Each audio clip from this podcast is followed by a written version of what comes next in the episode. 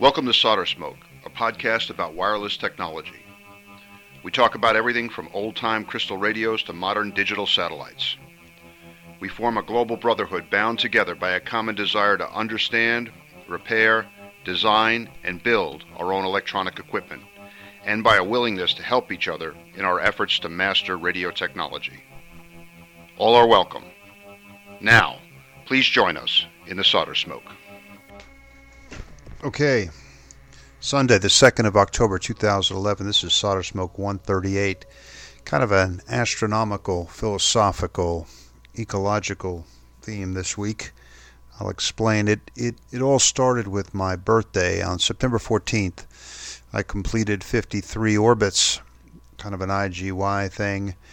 Um, on the previous days, I'd been out early in the morning looking at Jupiter with my 6 inch Newtonian Dobsonian telescope, and I was debating on the, the morning of my birthday whether I should go out and take another look. I was kind of tired, didn't feel like dragging the telescope out, but I figured what the heck, might be able to uh, snag a couple of morning dog walkers, force them to look at the wonders of the universe, and marvel at the uh, technological miracle that is my uh, six inch Newtonian Dobsonian telescope. So I decided, okay, I'll take the telescope out. I set up down at the end of the driveway. Jupiter was in a good position between the two big trees out of my front yard.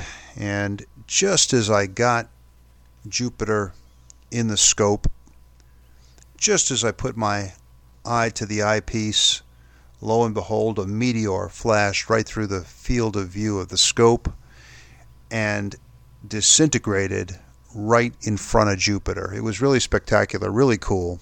I like to see meteors, uh, especially like to see them when they're in the field of view of the scope. And having one disintegrate right in front of Jupiter was uh, a very nice uh, birthday present from the heavens. Um, three moons were visible. Europa, I later found out, was the missing moon, and it was um, behind Jupiter's disk at that time. You could check these things out by consulting with the Heavens Above website, or the in this case, I think I used the Sky and Telescope um, Java program that lets you know what uh, where everything is uh, in terms of Jupiter. So anyway, a good um, day birthday present from the heavens, and uh, you know that got me reading. I've been doing some astronomical reading lately, and I got in my hands right now um, what I've been reading lately. It's a Pale Blue Dot, a vision of the human future in space by Carl Sagan. You know, Carl Sagan, Cosmos. This this book is sort of a, a follow-on to Cosmos, not really in the same league. Cosmos was just such a great book and a, and a global, almost universal sensation, uh, with billions and billions uh, copied. But uh, I, I, I like uh, Pale Blue Dot, and I've kind of picked my way through it. Interesting stuff from the point of view of uh, the radio amateur. Uh, Carl, you know, frequently talks about the search for extraterrestrial intelligence, and he's got a interesting passage here. Something I hadn't really heard about. Meta, a project that they were involved in. Um, the multi-channel, I think it's it's a multi-channel or mega-channel extraterrestrial assay an effort to look at um, millions of channels. And Sagan says that uh, he thinks they found 11 signals, 11 signals that might actually be um, from extraterrestrial intelligence. Now, the problem, as he describes it in the book, is that it's not really verifiable in the sense that you can't go back to the same frequency and to the same point in the sky and you know listen in on somebody's drive time radio program from uh, Alpha Centauri, but um, he thinks that there's an explanation for this. He says that it could be that in picking up those signals, we were dealing with kind of the radio equivalent of stars twinkling. Stars twinkle because the atmosphere is in motion between them and us, and occasionally the atmosphere moves in such a way that it concentrates the uh, the starlight at a particular point, and the star twinkles a bit brighter, and of course the opposite takes place. He thinks that the same thing might be happening with radio signals coming from elsewhere in the galaxy. They might be passing through clouds of um, ionized gas that might cause a kind of a similar effect at radio frequencies, and that uh, that might might explain why, for brief moments, actually minutes, we were able to get these radio signals, and that they may in fact be of uh, extraterrestrial origin. Eleven of them, and uh, he also did some analysis, and he found it it uh, quite interesting that they were all located on the galactic plane. Also, comments in here about how um, we are all ourselves uh, radio transmitters uh, and uh, all kinds of interesting stuff. So, um, Pale Blue Dot, if you get a copy of it, take a look. It's worth a worth a look. I, I enjoyed it. Um, and uh, also, I've been looking at, uh, and this is very appropriate for guy who's been out using a Newtonian telescope, book called Newton's Gift by David Berlinski.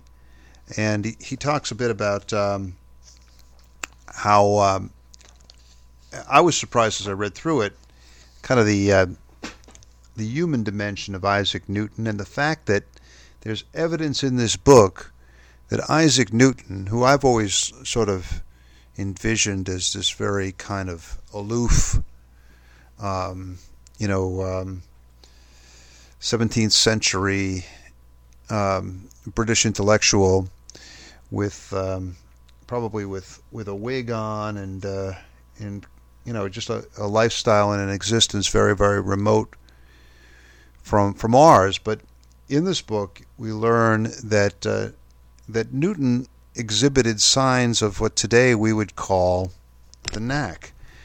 Uh, for example, re- let me read a, a passage here from the book. Newton's full immersion into English intellectual life came about when, in 1670, he designed and then made a small but powerful reflecting telescope. The principle of a reflecting telescope had been well known for more than 100 years. Light enters at one end and then is reflected from a convex mirrored surface at the other. It is the mirror that enlarges the image. The result is free of the colored distortions that affect refracting telescopes. The chief difficulty of the reflecting telescope is that in order to see the magnifying mirror, an observer must look down the telescope shaft, thus blocking incoming rays of light. Newton solved this problem by placing two mirrors at oblique angles to the stream of light. One reflected the image onto the other and thence to the viewer. It was an ingenious and delicate design. With innocent pride in his achievement, Newton presented his telescope to the Royal Society in London. Now, at the time, members of the Society still seemed generally unsure of its purpose, convening to hear odd lectures in which various biological curiosities would be exhibited to some excitement but to little effect. The Royal Society was nonetheless a gathering place for powerful English scientists, and if its offices could not yet discharge the prestige it had acquired, it was still an institution that invited envy from those whom it had denied admission. Newton's little telescope caused a sensation. It was compact, elegant, beautifully made by hand, and efficient, its resolving powers comparable to of instruments several times its size. It was entirely free of chromatic aberrations. Newton was made a member of the Royal Society at once. And here we are, centuries later, deciding that he had the knack. you know, I might have mentioned this before on the on the podcast. Forgive me if I repeat myself, but you know, while I was in London, I had a chance to go over to the library of the Royal Society. We had some some big shots from NASA and some ads from NASA there in town, and the Royal Society wanted to put on a bit of a show, I guess, and in their very kind of understated British way, they left out on the uh, table there in the Royal Society library two two items. One was an old book that was left open, and we were astonished, no, gobsmacked, to discover that it was in fact the original manuscript of Newton uh, Principia, the most important book in in mathematics and science, arguably. Um, the other item was the little telescope that uh, I just read to you about. And uh, it was, in fact, uh, beautifully made. And it, it, was just sitting there right in front of me. It was really amazing to know that that was the, uh, the Newtonian telescope made by hand by, by Isaac Newton. Amazing stuff. You know, and, you know, not only was I looking through the telescope, but um, I've been cleaning my telescopes too because uh, I, I had occasion to peer down the tube and I looked at the mirror at the bottom and it was really, really in need of a cleaning. So I uh, pulled out the manuals and consulted with some YouTube videos. There was a fellow over there in the UK told me exactly how to do it. Got myself some distilled water, some cotton wool, a suitable basin, some uh, as the as the the guy from the UK put it, some washing up liquid, um, dishwasher stuff, and put it in the water and sunk the two mirrors in there: the four, the four and a half inch Tasco mirror and the uh, six inch mirror from the Orion telescope. Got them both cleaned up very nicely. Now I have to collimate them, but uh, that's okay. I um, I had a fun time cleaning them up. It was a bit of I guess it was Zen in the Art of Telescope Maintenance, something like that. Um, so I had some fun doing some telescope maintenance today. Let's see what else we got here. Now I guess it's time, gentlemen, to move into the to the realm of the radio. And uh, Shel Silverstein here before. Let me just pause here for a second. Hold on. Stand by. One. Want to save the data. Yeah, I mentioned Shel Silverstein guy, a very talented poet and writer and artist and songwriter. Wrote a lot of the uh, favorite poetry books that my kids read when they were younger. kind of a weird, eclectic kind of guy too, because he wrote some articles for Playboy magazine. I understand, uh, and uh, he uh, he also was a songwriter for rock and roll bands, including Doctor Hook and the Medicine Show. And the famous song that he wrote was The Thrill That'll Hit You When You Get Your Picture on the Cover of the Rolling Stone. Well, once again, I find myself not on the cover of the Rolling Stone, but on the cover of that esteemed journal of radio science, Hot Iron, the Journal of the Constructors Club, from out there in the west of England, editor um, Tim Walford. And I'll read you um, an editorial that appears on the front page of the autumn 2011 issue, issue 73. Again, very propitious uh, number here. Anyway, um, Tim writes The start of yet another year. I invited Nick Tile to write something for this slot. He writes, and I quote from Nick As an environmentalist, the QRP movement is inspirational. Over the last few years, I've watched the radio amateur go from being a very capable and competent artisan who could turn his hand to building or repairing his radios, capable of adapting what he had to hand, often improving it, reusing parts, and sharing knowledge and components with other amateurs, to a completely different breed. Indeed. Arguably, they are still technically very competent, but they are people who buy expensive equipment who wouldn't dream of opening it up? It's too expensive, too complex in any way it isn't repairable or adaptable. Through the good offices of people like Tim, G3PCJ, George, G3RJV, Eamon, EI9GQ, and Bill, N2CQR over at Solder Smoke. I got to pause here. I am I am proud to be in that company. Thank you very much, Nick. Thank you, Tim. I continue. Bill N2CQR over at Solder Smoke, and an army of unsung heroes who have participated in and driven forward a sort of grassroots movement. We have seen a new version of the old fashioned amateur rising slowly, typified by the QRPers. People who do more for less, use greatly reduced component counts, every part there for a purpose, simplicity of virtue, and not compromised or better still, appropriate. These are people who have adopted QRP as a philosophy, people who have looked at technology and seen its limitations, or simply tinkerers and makers. Wow, I am inspired. Nick Tile, up the revolution, indeed.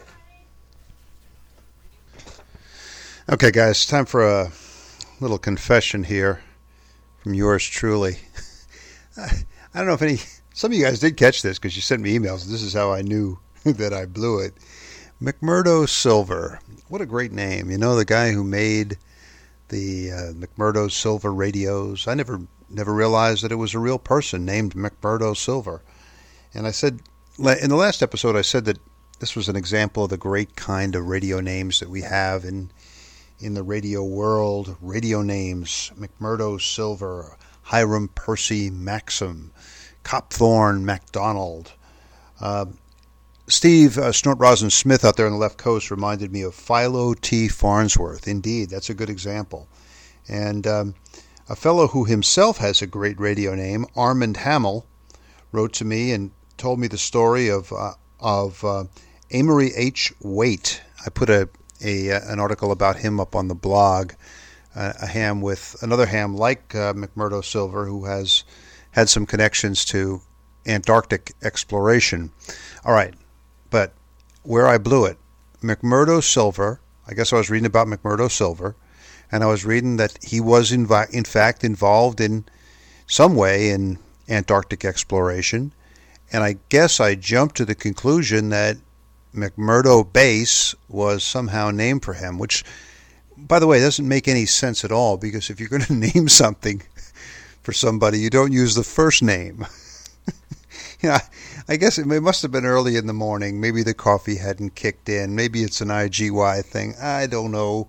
It seemed like a good idea. It seemed reasonable, but no. Um, uh, several, well, a couple listeners have pointed out that uh, no, McMurdo Base in Antarctica is not named for McMurdo Silver.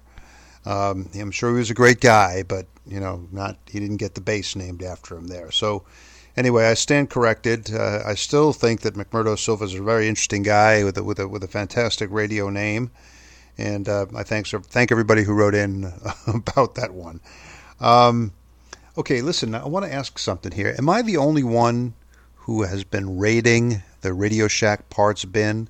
You know, I'm talking about when you go into the Radio Shack, that you're surrounded by all these gizmos, gadgets, cell phones. Uh, uh, cameras, um, digital recorders, GPS devices, all this appliance electronica. But you know that way in the back, someplace, back in the corner, there's the corner that's sort of, in a way, aimed at us, the parts area. You know you're in the right place when you find yourself in the vicinity of the books by Forrest Mims when you see those Forrest Mims books, you know you're getting warm. You're getting close to the parts, to the components that we're interested in. Now, I think Radio Shack got away from being uh, big supporters of radio home brewers and electronics fiends. They may, they may be going back in that direction. I see that they're trying to get back into the um, kind of radio fiend electronic fan uh, market in the it's part of the whole DIY, uh, you know, hacker space kind of movement, which is great. We applaud it. We support it. But um, for now, the parts are usually found in one of these big cabinets with drawers on it. And I don't know about you, but every time I walk into a Radio Shack, I find myself going for that cabinet and checking the drawers to see if any of our parts are there. Basically, I'm trying to see if one of us has been there already and has already conducted the kind of raid that I'm hoping myself to pull off. Um, you know the parts I'm talking about. You'll open that thing up and you'll find all kinds of transistors, most of them audio frequency transistors that you really don't want. These are for guys who are trying to fix some sort of stereo or something like that.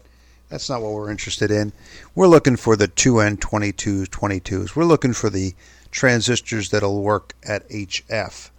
And, um, you know, um, when I go in there, I do find those transistors, and when I find them, there's usually only like three or four little packets of them, and I, I got to confess, I take them all. I do. I need them. Also, something that I really need, and I always find myself in short supply of, 0.1 microfarad uh, disc capacitors, bypass caps for use in RF products. Seems I go through 0.1 microfarad caps very, very quickly. So every chance I get, I spot them, I grab them. MPF 102 uh, FET transistors, I'll take them too. Yes, thank you very much. Any kind of low value resistors, you know, the ones that whenever you have a big selection of resistors, it seems like you got all the 10K and 100K resistors you want. But those, uh, you know, 50s, 100s, 10s, 15s, they, they go real, real fast. So I'll grab them up also. So I don't know. Maybe maybe we should leave notes for each other. you know, when you when you go into the drawer and you're in the two N twenty two twenty two area and you take them all, you can leave leave a little note saying, you know, I'm sorry, I I, I needed them. Uh, I hope they restock quickly. Um, and I, I, also wonder if, like the the executives, the logistical executives at Radio Shack, uh, notice this in any way, whether they make note of the fact that that certain parts are going for some reason a lot faster and in more of um, kind of in bulk purchases, not in ones or twos, but the the drawers are being cleaned out. Must be kind of kind of intriguing or interesting for them. I don't know. Okay, uh, speaking of parts, HW7s. The HW7 antics continue. You know, uh, ever since WA30 sent me the HW7, I've really taken a liking to this uh, little rig. Matter of fact, the HW8 is now on the shelf, and the HW7 is in the position of honor at the operating table. And I use it. I use it all the time. Not so much for operating, but when I'm in the shack and I'm listening, uh, the HW7 is right there at my right hand, so it's very easy to turn it on. I flip on little power supply, turn it on. Got it on 40 meters, and I um, I do quite a bit of listening to 40 meter sideband using the uh, Heathkit HW7. I've really come to like the rig. I guess I like it in part because it's it's so reviled by the mainstream amateur radio community. Community. I guess it's sort of a going against the grain thing. I mean, I've heard so many bad things about this this rig, especially the receiver, that I had come to believe that it was uh, just basically unusable. And I'm happy to report that that is uh, completely untrue. You can make contacts with it, receiver works. Now, I have a theory that in days gone by, this uh, this rig was harder to use than it is now. Um, and I, my suspicion is that I'm not experiencing as much of the shortwave broadcast uh, breakthrough that guys experienced during the 1970s and well, I guess during the 1970s and 80s, um, because there's not too many powerful, there's not as many powerful shortwave broadcast stations on the air now as there was way back when. So it may be that this is a kind of a, a benefit of the decline of shortwave broadcast that we're um, we're now able to use receivers with uh, with with relatively weak or I guess flimsy front ends. Um, the front end on the HW7, I put it up on the blog. You could take a look at it. It's nothing more than one uh, tune circuit followed by a 40673 dual gate MOSFET. The uh, that one tune circuit doesn't stop a whole lot of uh, adjacent channel RF from getting through, and that uh, 40673 dual gate MOSFET, much as I love it, is an excellent square law detector.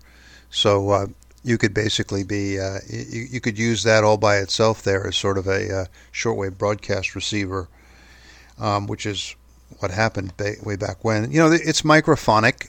You tap on the controls and you could hear it coming through.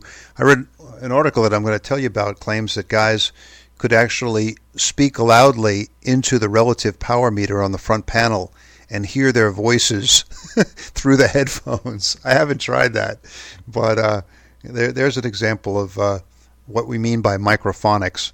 The um, receiver pre-selector is really touchy. You got to get it just right, and you're, you're you're hearing the microphonics as you move that capacitor around, so that makes it more difficult. But hey, it's um, you know, it's a simple little rece- little transceiver, and it it does the job, and uh, I admire it for its simplicity. Um, I know a number of other guys have been um, fooling around with the the HW7, and uh, there's been some discussion on the QRPL uh, reflector about it. So it's kind of a good time to be in HW7 land. You know, uh, coincidentally, our friend Roberto down in Guadalajara, Mexico, a frequent contributor to the podcast and and uh, a frequent uh, contributor to the blog. Also, his comments are always uh, very welcome and very entertaining. Uh, he asked on the QRPL reflector for someone to send him a copy of a article from the 1975 September 1975 issue of 73 magazine, and the the title of the article is Queen Roger Papa from Hotel Whiskey Seven. You don't hear QRP referred to in its phonetics very often. But there it is Queen Roger Papa from Hotel Whiskey 7. Articles by Ken Cole, W7IDF.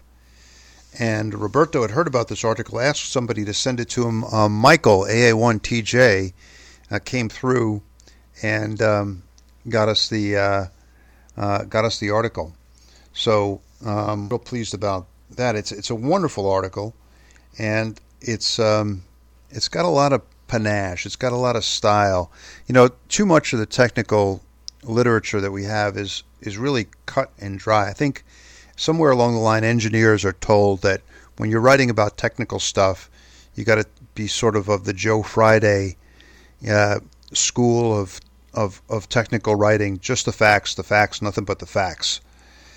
Um, well, Ken is obviously not um, in that uh, it doesn't really follow that style because, like I said, there's a lot of panache. He opens the article by saying, We're all like eclecticians, and some of us are careless punsters.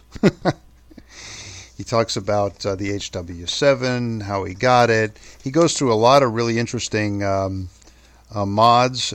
He and he points out how, how easy it is to modify this rig. Quote, remove four screws, lift off the top half of the cabinet, and every component is visible. Four more screws to drop the bottom shell and have at the circuit board. No cramping, layering, or sequential disassembly tricks. A sturdy and attractive, truly portable, complete HF station for $80. Um, really, um, and he goes on to say, the simplicity of the front end receiver is breathtaking. That's a diplomatic way of putting it one tuned circuit and one dual gate MOSFET. Um, and he goes on in, in, a, in, a, similar kind of poetic way. He does some mods. He put two 6 volt NICADs um, and some additional stuff in there and changed things around a bit, did some nice mods. He also comments on a mod that uh, that we've been discussing on the QRPL reflector Nick WA5 BDU, and um, and Roberto have been talking about this. It's something that Mike KL7R and I talked about, uh, I think, in one of the early editions of this podcast. Um, and Ken writes, um, and now about the VFO. It's stable enough that I spend too much time listening to sideband on 15, and I suppose someone will soon come up with a scheme to put the HW7 on double sideband suppressed carrier. The dial is described as virtually backlash free. Yeah, you know uh, that DSB idea is something that uh, that Michael uh, Mike KL7R came up with, and he actually did the mod on his HW8. And he put a um, a balanced modulator in there. I always thought that he, he needed to take it another step. I thought that he had to do modifications or should have done modifications on the final amplifiers because I think he left it in Class C, uh, which I don't think is uh, too good. Uh, but I found a picture from Mike's blog of him uh, working on this modification to the HW8, and he shows the uh, uh DSB signal coming out of the uh, antenna jack. I believe that's where he was testing it, and it looked quite good. So um, who knows? Maybe Mike may have found a way of doing this without any mods to the uh, to the power amplifier. Um, let's see, looking through Ken's article, which is a real winner. Um, let's see, he talks about how he used it, all of his success, working JAs, breaking pile-ups, and um, but then at the end, he talks about the spiritual dimension of this, and this is the the philosophical part of the uh, program, I guess, that I talked to talked about in the beginning. Um, let's see. let's see. Got to remember, we're back in the 1970s now, guys. So imagine longer haircuts, tie dye, bell bottom pants. Uh, playing it cool by opening with a careful search for CQs that are reasonably strong and unanswered may be the smart way to begin your QRP log, but it's human nature to want to call to an empty corner of space and hear an acknowledging reply. There are times when reality is a slippery concept, especially in the 1970s, and it's nice to be noticed. But however you shuffle the deck, the high cards in this game are patience, determination, perhaps stubbornness, and lore of the art. Lore of the art. That's what we need more of. Getting results with expertise instead of KVA muscle purchased from a power company is, besides being good ecology manners, a challenging exercise bringing many rewards not the least being log entries sure to elicit gasps of admiration from your skeptical watt rich buddies. Snorts of disbelief are equally satisfying, and to these you can reply with a reminder that the narrow edge of the hand has been proven more effective than the blunt fist by hundreds of TV scripts, if not by the commercials.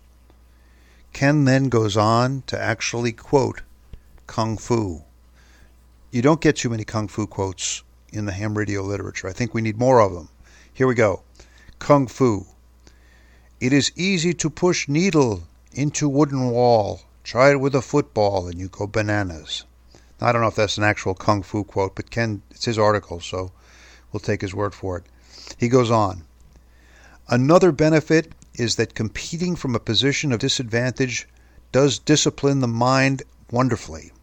Little is taken at face value. Ground systems are refurbished, old connections resoldered. Everything that can be tightened profitably is. Antennas are reevaluated, lowered, raised, slewed, and tipped. Mismatches are analyzed and corrected. Slip, slipshod and make do are sins of the past. Test gear is put to work as dust motes rise from exhumed textbooks. I want to read that one again test gear is put to work as dust motes rise from exhumed textbooks. All that neglected work gets attention, and in the process, your smarts multiply and amateur radio benefits. So operating low power, so operating low power on the DC bands is rewarding and instructive, besides being a lot of fun. But it hasn't been a wildly popular aspect of our hobby, and I think the Heath Company deserves credit for taking a chance with the HW7. How about a moment of meditative silence in congenial tribute? I could use that. Okay, guys, so let's have a moment of meditative silence in congenial tribute to Heathkit for their HW7. All right, good. Ken Cole. Thanks very much to Roberto for sending me that. You guys should look for this article. It's a real hoot. Um, and uh, a lot of good information in there about the, the good old HW7. Let's see what else we have now. Oh man, I you know you, you I've, I've been warning you about this. I mean, I, I felt myself, you know, moving along the hippie trail. I told you I got a compost pile. Just uh, yesterday, I was out uh, putting uh, mulch. I didn't even know what mulch was a while back, but now I'm putting mulch on the uh, on the front yard for Elisa's garden. Um, I started riding a bicycle to work, and I really like it. Um, reducing my carbon footprint. At, you know, if this keeps up, any day now I'm going to be wearing a tie dye T-shirt, and I'm going to have a big ponytail. Um, the kids are kind of worried, but um, for now, I'm just going along on the bicycle. And you know, I want to say, I, I, I, you think about things when you're going along on the bike. It's not like running. When I used to be a runner, when I ran, I couldn't think of anything but where I was going to put my foot next. But the bike is good for uh, contemplation, and I, I, I really like that on the bike. Now the bike is illuminated with LEDs, with light emitting diodes, and I find that very pleasing and satisfying for some strange reason. Um, some very kind listeners sent me a thing called a gizmo. It's a little lamp that you have on an elastic band. You can put it around your head. Very useful on the workbench, or when looking for that that uh, little part or screw or nut that rolled off the table and went under the operating table. Um, anyway, uh, I, I, wear that sometimes when I'm on the bike, or I wrap it around the headlight, on the wrap it around the handlebars. Um, I was wearing it one time out in the front yard when I was looking for something, and the neighbors said it reminded them of well that TV show CSI, and they wanted to know if I was searching for for dead bodies. um, anyway, uh, I kind of find it pleasing that my bicycle now is illuminated by light emitting diodes. Um, the batteries last forever. I can I can forget. Sometimes I forget to turn the lights off when I park the bike, and I come back eight or ten hours later, and the light's still blazing away just as bright as before. And I like to think about the uh, kind of the theory behind how those light emitting diodes emit the light, and uh, good stuff. I don't know if you guys know what I mean. I guess it's uh, I guess it's kind of a Zen thing, maybe a hippie thing. Light emitting diodes on the bicycle. I like it. Um, let's see. Oh, I want to tell you guys, I had an excellent radio day yesterday. It was really a wonderful radio day. Um, I told you that I'm on the blog. I announced that last week I started having trouble with my beloved Drake 2B, and it pains me to even say those words, having trouble with my Drake 2B, because it's given me so little trouble over the years, and I feel it's almost offensive to say that the uh, that this receiver is in some way failing, but failing it was because I read on QRPL that the sunspots were coming back and that the higher HF bands were starting to open up. And I decided, well, let's take a listen to 17. I love 17 meters. It's my favorite band. I was on 17 meters from the Azores, 2000 to 2003, and it was great. I was using real low power gear, 5 watts. I was working all over the world on, on DSB and SSB. I had a, at a great location. I was completely surrounded by salt water from thousands of miles around and but anyway, it was it was a lot of fun, and I'm kind of looking forward to the return of 17. So I said, let me listen to the good old band. And to my dismay, I found out that the Drake 2B was not working on 17 meters. To get it to work, of course, the Drake 2B was designed and built before 17 meters existed as an amateur band, but the um, the uh, Drake engineers, with great foresight, had left up, open the possibility of putting additional frequencies into that receiver what you need to do is you need to consult a little chart that they have in the manual, find out what crystal you need, and just plug the crystal in the appropriate slot. For 17 meters, one of your options was a 22 megahertz crystal plugged into the E socket. E socket. And uh, back in the Azores 10 years ago, I got that crystal and put it in there.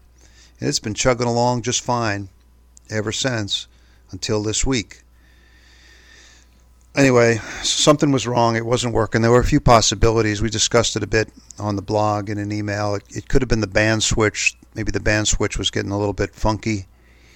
I sprayed it with a lot of contact cleaner. That wasn't it. Um, there were a couple of resistors that could have gone high in value. I sort of suspected that was not the case. I haven't really had too many of those kind of problems with the 2B.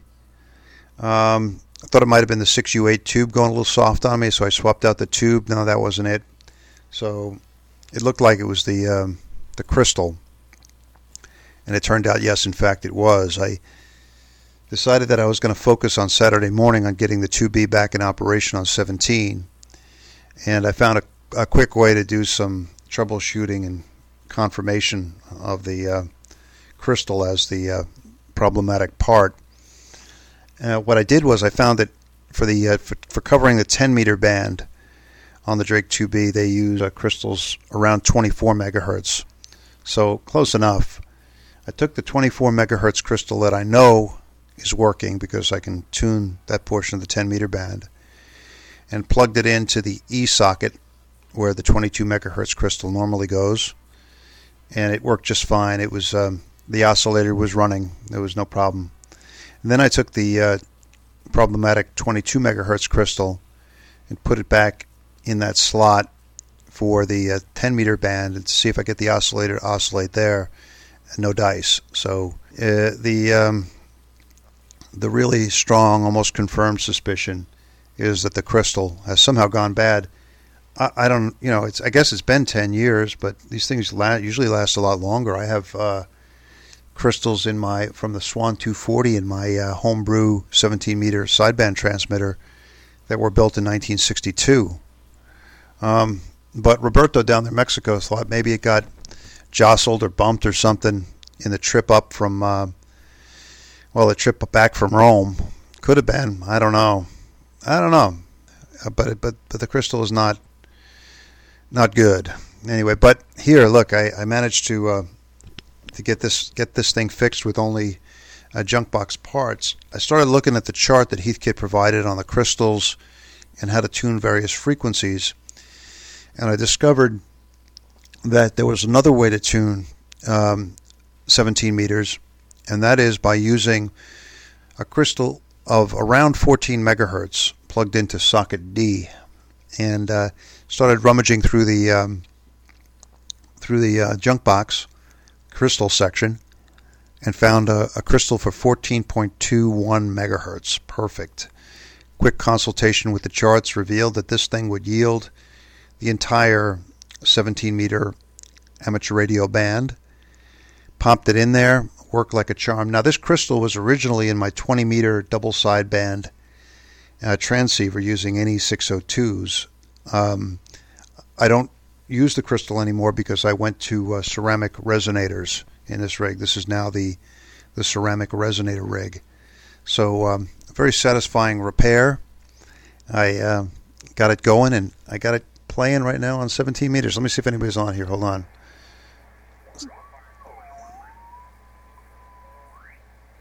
Yeah, some activity on sideband. Let me say, hold on. Yeah, it's a heterodyne there, but listen, hold on.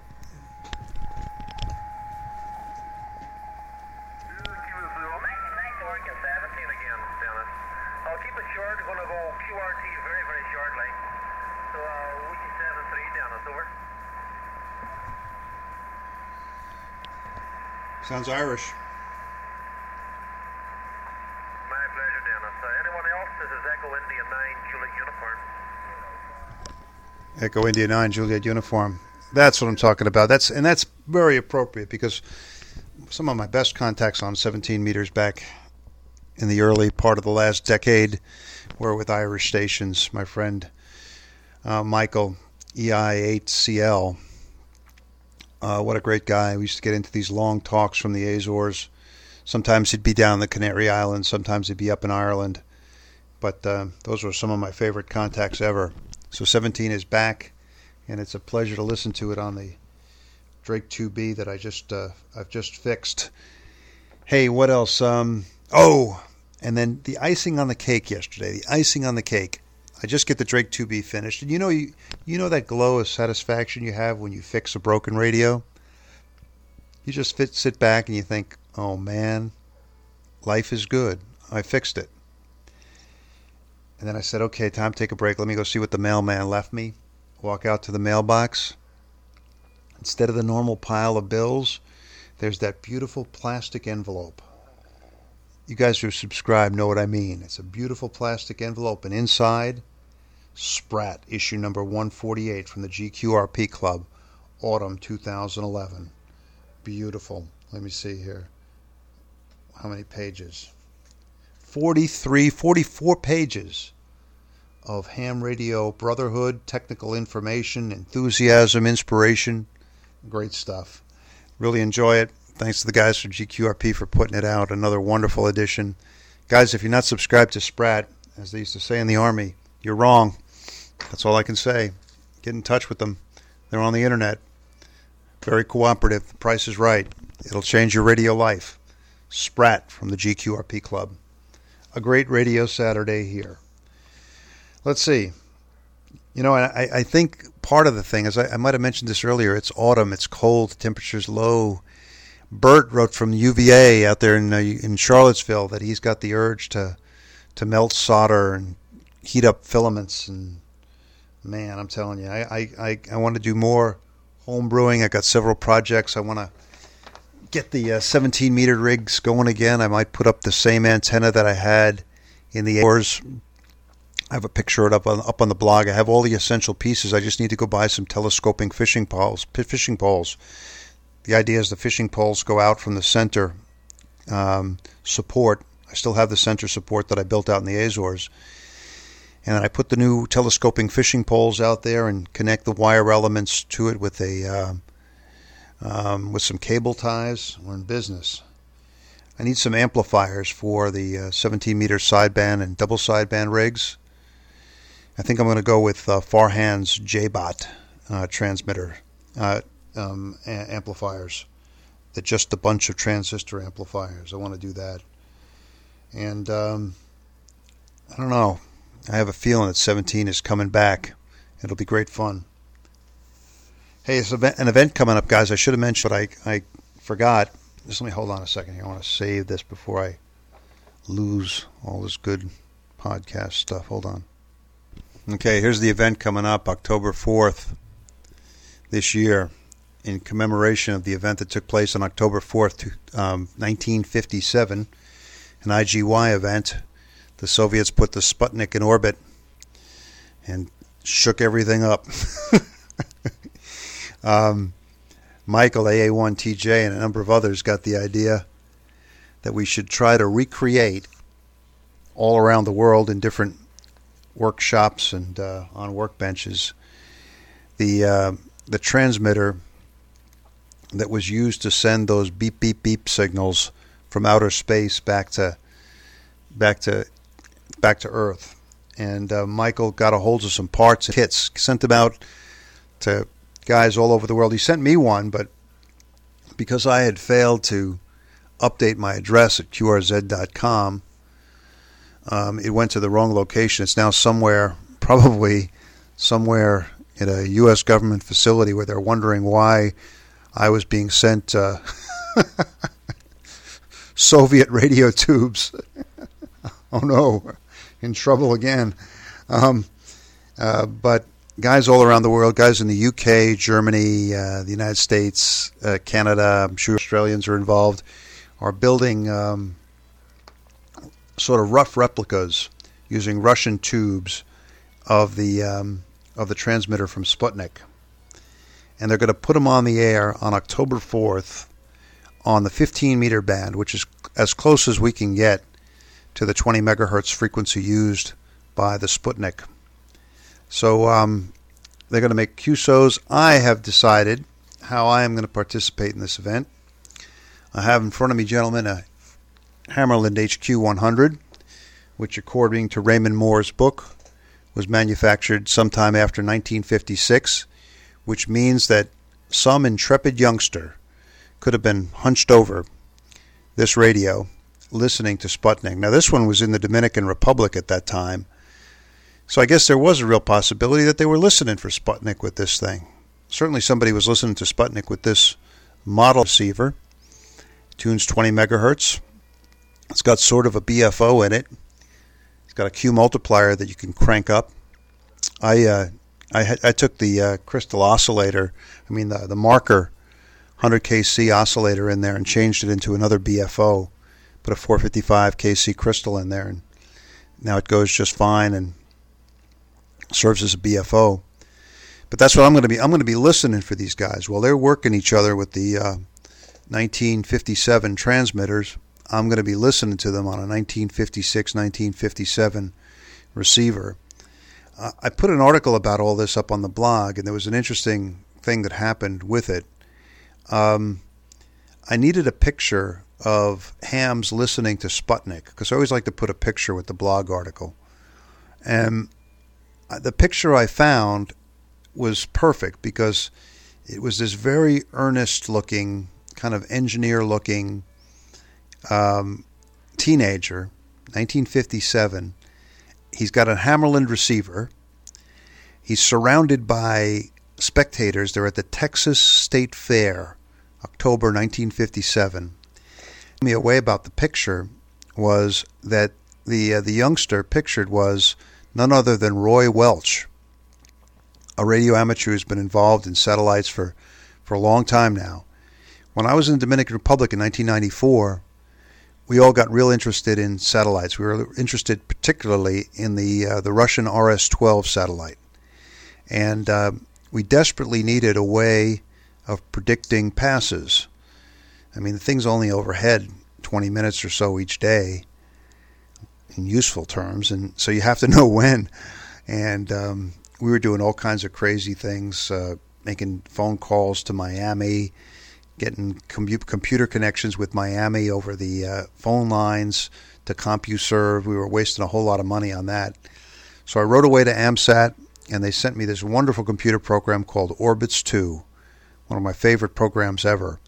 And it was written by by Mr. Wel- by by by Mr. Welch, by Roy Welch, and uh, so it was it was a real hoot to see him there uh, at the Texas State Fair, tuning into Sputnik. Arnie Coro also wrote in. Arnie is at uh, CO2KK in in Cuba. He said he too listened, and I've received many emails from from other guys too, talking about their adventures listening to those uh, those first transmissions from outer space. What a what a great event, and what a great idea to commemorate in the day. Uh, good luck to you, Michael, the uh, hero of the Hobbit Hole, QRP laureate, QR poet. Um, good luck. It's a great effort, and I think it's a real good example of what we've been calling the uh, International Brotherhood of Electronic Wizards. Um, uh, very, very good stuff. Let's see what else we got here on the list. Oh, I want to ask for some help here. I goofed again. I uh, before we get to the mailbag, just let me mention, you know, uh, most of the podcasts I announce via the blog, and I put a message out on QRL and the GQRP reflector.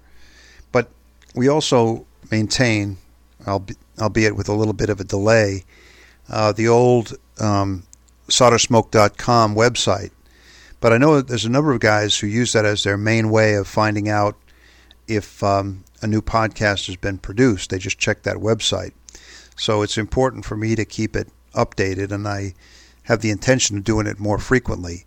But in the course of updating it last week, I some managed to download only a portion of the, the complete list of Solder Smoke podcasts. And then I updated it and uploaded it again and managed to lose the complete list. You know, the list has the uh, the URL and then a little synopsis of the podcast. Uh, the the audio files are still there. That's not the problem. It's just the list with the summary of each podcast has sort of gone electronically missing, at least from my computer. Now I'm thinking that some of you guys probably have the old updated version in your computer cache or something. So if somebody has one of those around, please uh, send me the file because it'll save me a whole lot of retyping and reconstruction of that of that list. Um, no rush, but uh, I'd like to get around to it and have the archive properly maintained. Guys, that brings us now. It's time for um, Solder Smoke Mailbag. Ooh, that's awesome. All right, with uh, an HW7 on 40 meters, playing some CW in the background, it's time for Solder Smoke Mailbag. Got some nice mail from uh, our friend Nigel M0NDE over there in the UK. Nigel's recently moved away from uh, Dover, where I met with met up with him a couple of years ago, but he's still in touch with uh, with Ian G3 ROO. Uh, Ian is sort of his mentor on a Paraset project. These guys are building the uh, the spy sets. I had a I had a chance to operate uh, uh, Ian's a Paraset a spy radio when I was at his uh, at his house in Dover a few years back. It was a real thrill. So uh, good luck with all the projects, Nigel, and good luck to all the uh, all the lads there in the uh, Dover Construction Club. Great operation. Got a nice message from Corey, WA3UVV. Yeah, this one was so nice I posted it up on the blog. If you want to take a look at the whole thing, it's on uh, soldersmoke.blogspot.com. And Corey has a way with words. Uh, he he talks about uh, the uh, quote the manly way to tune a tube transmitter, and it involves um, a tungsten filament light bulb. Um, I think it was uh, Steve Smith who came back and said no, that the real manly way to do it is by pulling an arc off the uh, off the plate coil with a pencil. um, he also uh, Corey also referred to CB as a uh, quote gateway drug to ham radio. um, Eddie uh, KC4LVV, two two VVs in a row there. Eddie KC4LVV. Hope I got that right. Uh, talked about um, how Solder Smoke has uh, rekindled his interest in ham radio and electronic home brewing, and he's now um, happily fixing things with his son. He recently put his soldering skills to use and amazed his son by actually repairing a broken Nintendo DS.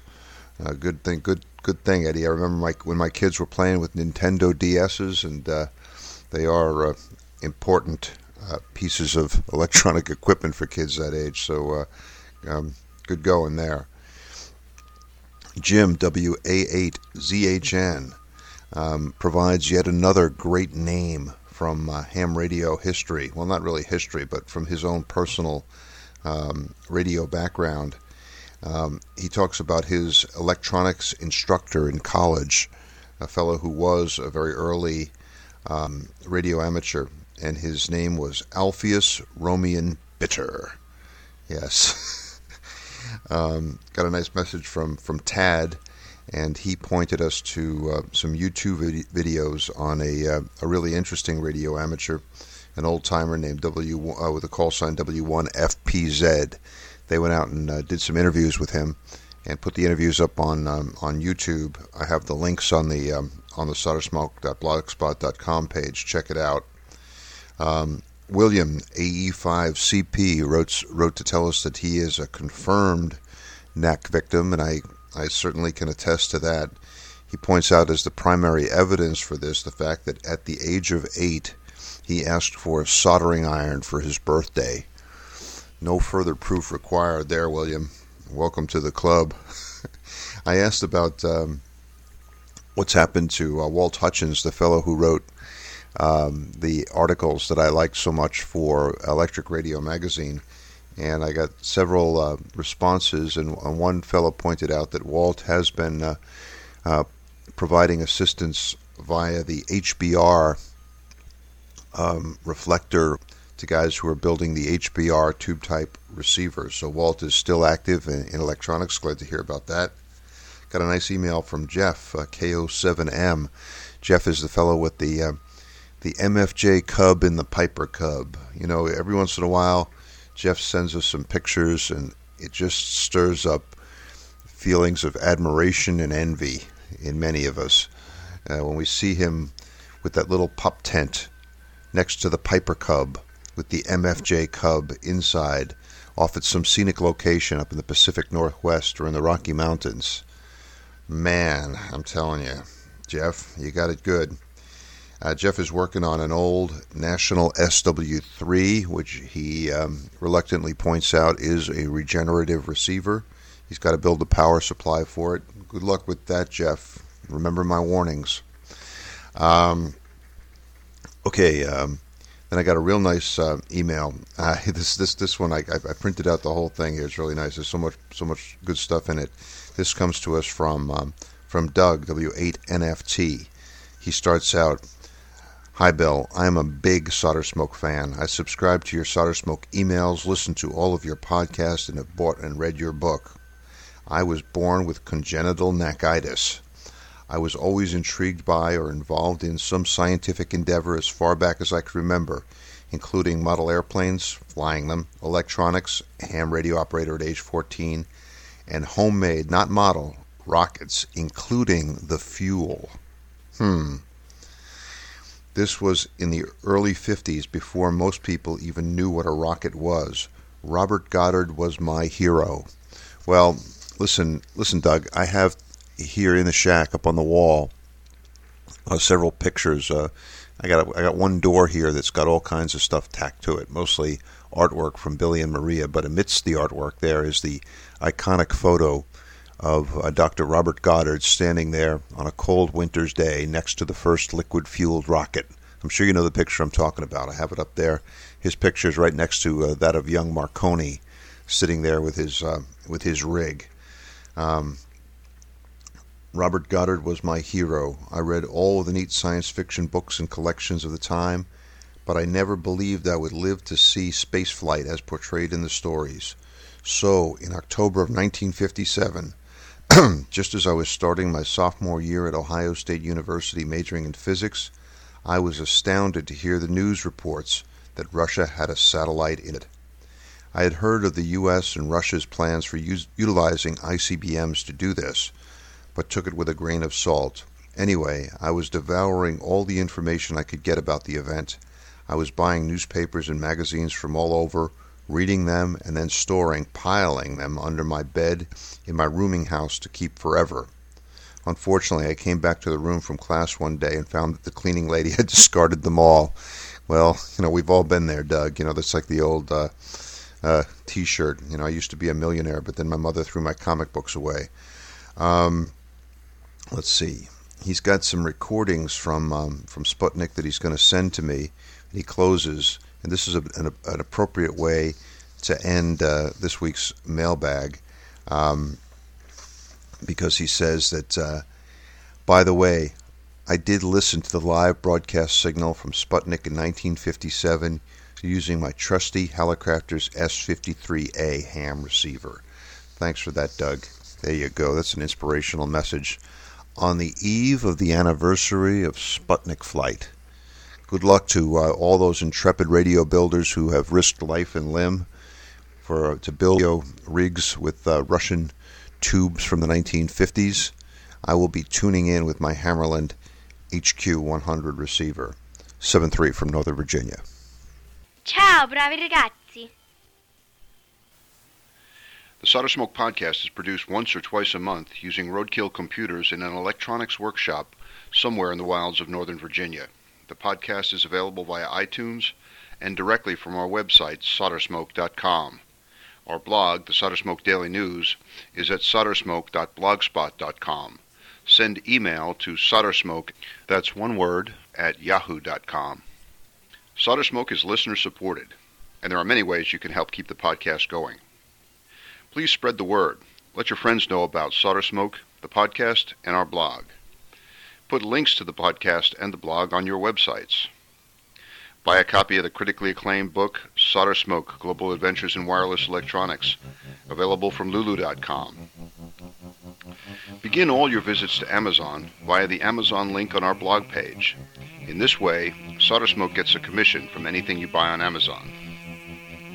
Buy some of our attractive Solder Smoke t-shirts, coffee mugs, and bumper stickers at the Solder Smoke store at cafepress.com. If you have a small business, consider advertising on the podcast or on the blog. Our rates are reasonable and our staff is friendly. If none of this appeals to you but you still want to help, well, we have a donation button in the upper left-hand corner of the blog page. However you choose to help, we thank you for your support.